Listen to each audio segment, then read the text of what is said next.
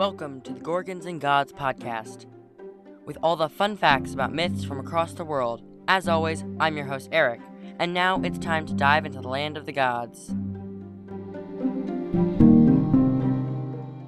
This first season of the podcast, we will discuss everything about Greek myth, and in today's episode, we will discuss the third major Olympian goddess, Demeter. Quick disclaimer before I begin. There are some references to sexual assault and rape in this episode. Of course, there is nothing graphic. Just don't leave this episode on for your 10-year-old.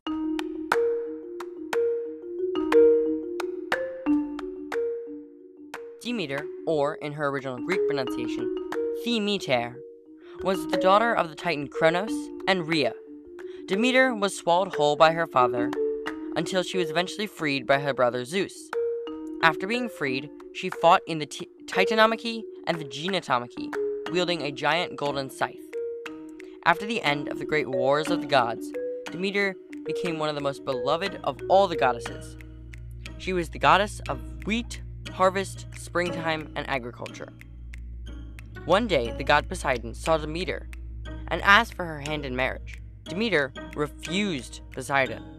However, Poseidon would not take no for an answer, so Demeter turned herself into a horse in order to run away from Poseidon. Poseidon also turned into a horse and chased her down. The two of them eventually had two kids together against Demeter's will. Their children were the goddess of winter, Desponia, and the great black horse, Arian. In another instance, Zeus asked to marry Demeter. This was before Zeus married Hera. And again, Demeter rejected Zeus, just like how she rejected Poseidon. But Zeus also wouldn't take no for an answer. And I'm starting to sense a theme here. Demeter turned herself into a snake in order to escape, and Zeus, following the pattern, also turned into a snake in order to chase Demeter.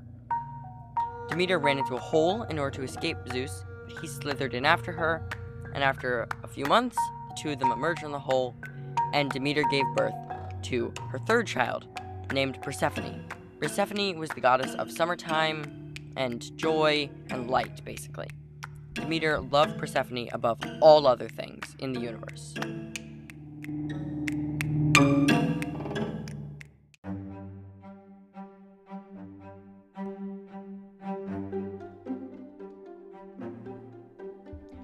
Now we come to the most famous, and perhaps the most important, of all the myths in which Demeter plays a part, the kidnapping of Persephone. One day, Persephone and Demeter were taking a walk around in the fields with a bunch of nymphs with them. Hades, the god of the dead, saw Demeter and immediately fell in love. But he couldn't get close to Persephone because any man who came close to Persephone, Demeter would force away, because she didn't want her daughter around no man. So Hades made a scheme with his older brothers, Zeus and Poseidon. While Demeter was away tending to some business, Zeus, Poseidon, and Hades came up, kidnapped Persephone, and brought her to the underworld. Now, Demeter quickly realized what had happened to her daughter, and she was terrified and in great distress. She went all over the world searching, asking anyone she could if they had any news. Poseidon and Zeus obviously told her that they knew nothing of what happened, and they were so sad that Persephone was missing. Wink, wink.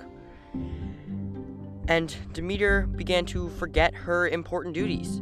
She stopped bothering to let crops grow, she stopped watching over fields of wheat, and everything on the earth began to die, shrivel up, and become cold and wintry. The first winter of all time started, and the mortals were dying at untold rates. Zeus knew there was a problem, and he had to figure out something. Meanwhile, Demeter continued to wander the earth, trying to find her daughter. One day, she ran into Hecate, goddess of magic. Hecate lit Demeter's way with her torches through the snow and the cold, and Hecate told Demeter that she knew what happened to Persephone's daughter. She knew of a boy, a mortal man in another kingdom named Philonius, who had seen the whole thing happen.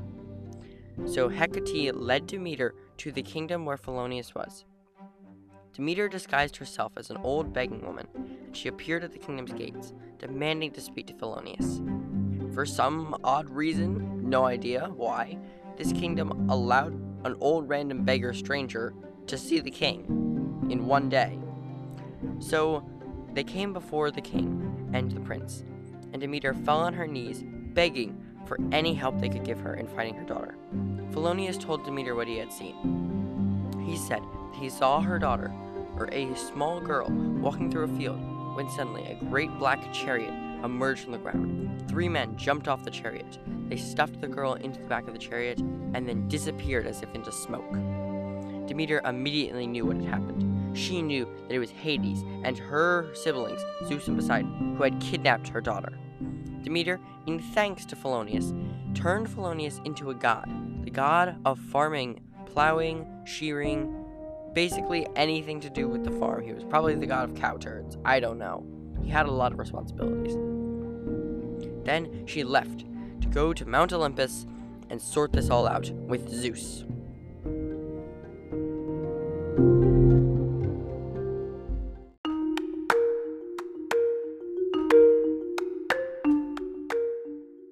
Stormed into the palace on Mount Olympus and demanded that Zeus bring her daughter back to her, for he was the one who kidnapped her.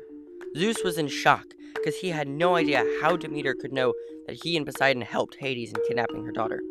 Demeter ordered that her daughter be returned immediately. Zeus, however, would not comply. Demeter flew into a rage, grabbing her scythe and attacking Zeus.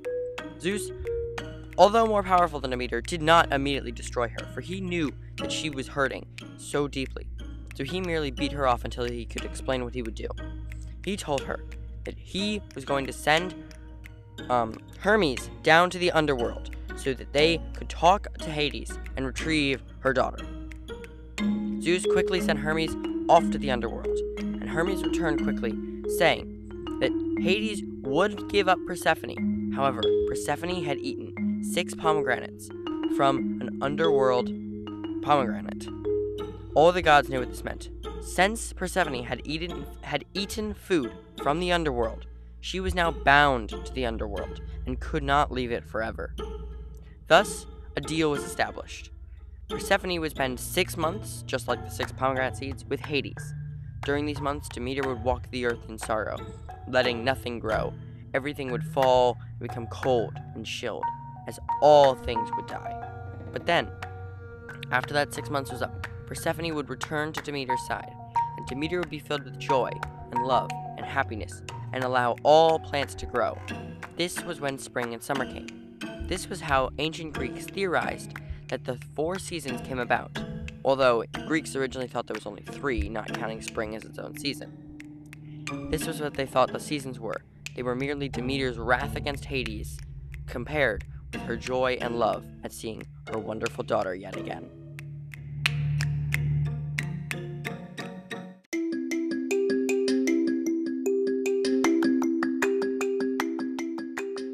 An important role in many other myths. However, she was perhaps most important in ancient Greek life. As the goddess of the grain and harvest, she was key to the Greeks' survival. The only way they believed they could have a successful harvest was making sure they appeased Demeter. There were many cults formed around her, as well as such as the cult of Thesmophoria, in which they had celebrations where they sacrificed pigs and baked cakes and did all sorts of other activities. It was an only female cult, and if a man even heard of what happened there, it was frowned upon greatly. It was considered taboo. There was also other celebrations where they sacrificed pigs, cows, the first fruits of the harvest to Demeter, on altars to her in her many temples. Demeter, although she may not be the strongest, greatest, or mightiest of the gods, was perhaps the second most important of all the gods and goddesses in normal, everyday Greek life. Once again, joining me in this week's episode of the Gorgons and Gods podcast. Please consider following, sharing with all your friends. If you have time, stop over in the Apple Podcasts and drop me a review on iTunes and Apple Podcast. It really helps the show to continue to grow and reach more people. Thank you. This episode has been a little late. I had a very busy weekend. It was my mom's birthday, so we spent some time celebrating that. I also, if you didn't notice, just got a new microphone, so I hope the quality is better for you guys out there listening and that you really enjoyed these new episodes.